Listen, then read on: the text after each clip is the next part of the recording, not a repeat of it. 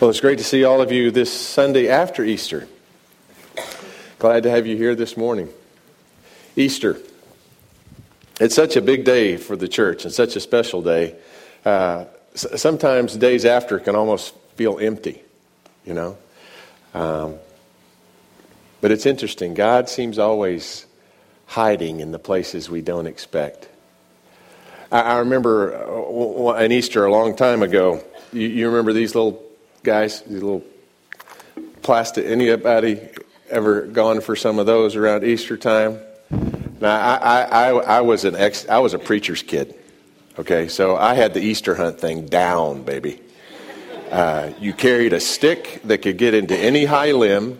You know, I, I had a method, and uh, I could pull in the eggs. And it, I remember one of those Easter's, I, I picked out an egg, and, and someone someone had uh, hid a special message for me in my egg. I opened up my egg.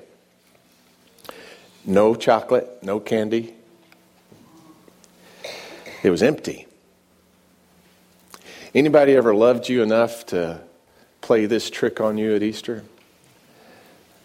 My, my dad said, uh, Chris, you know, the greatest gift of all of Easter is an empty tomb.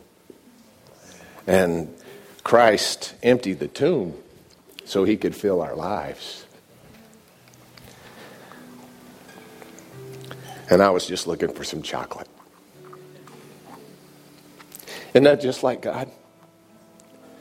Sometimes through the disappointments, He's hidden. Saying, No, that, that's not what would have fulfilled you. Look to me. You know? That relationship that we thought if we just had that Mr. and Mrs. Right, everything would be perfect. In the disappointment, something better may be hiding.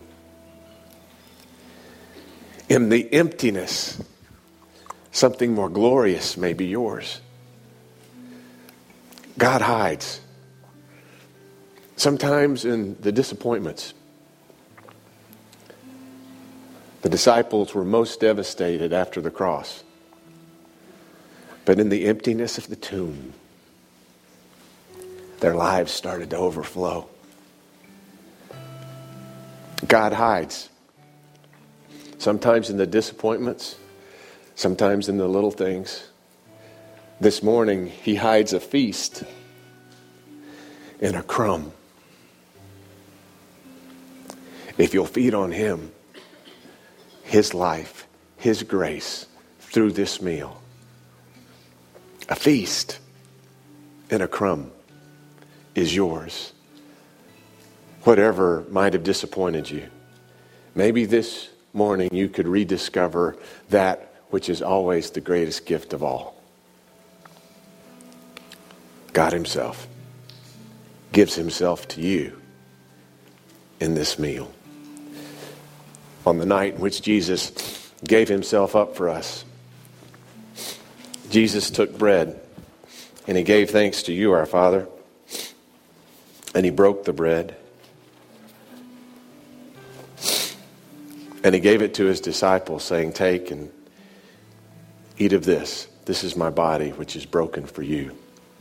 Do this as often as you partake of it in remembrance of me. And likewise, after supper, Jesus took the cup. And he gave thanks to you, our Father, and he gave it to his disciples, and he said, Take and drink from this, all of you. For this is the cup of the new covenant poured out for you and for many for the forgiveness of sins. Do this as often as you drink it in remembrance of me. And so, Lord God, we ask that you pour out your Holy Spirit, not just on these gifts of juice and bread,